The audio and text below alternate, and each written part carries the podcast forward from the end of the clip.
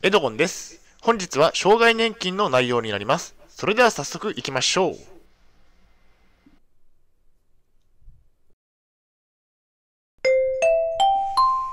はい、H キャップチャンネルにようこそ。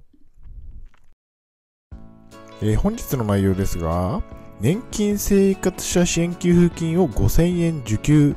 忘れている方は今からでも申請を深掘りといった内容でお送りしたいと思います。前提条件としましては、現在私は統合失調症を患っています。精神病院に3年間入院をしていました。借金がありますね。大変申し訳ないですが、ポッドキャストの方は写真が見れないのでご了承ください。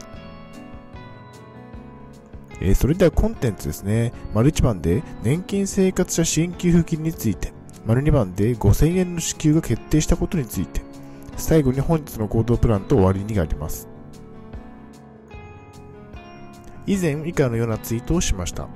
年金で生活をしている人に新たな給付金が支給されるようになりました。年金生活者支援給付金です。毎月5000円が年金の振り込みと同時に支給されます。この給付金が支給されることが決定した時は嬉しかったですね。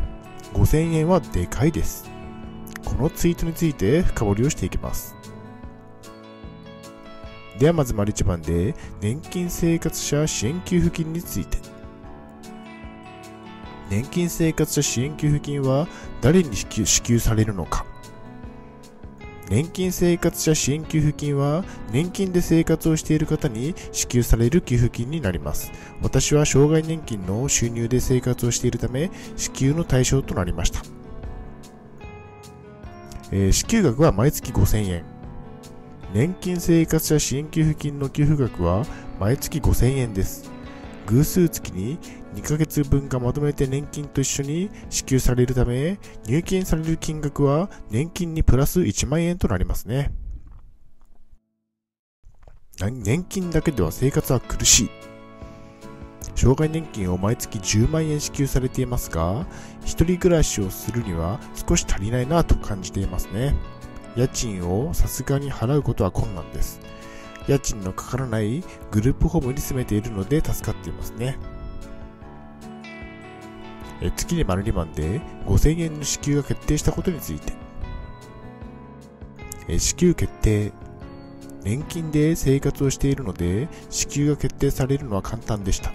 送られてきた封筒に同封されていた用紙に記入して返信しただけですね。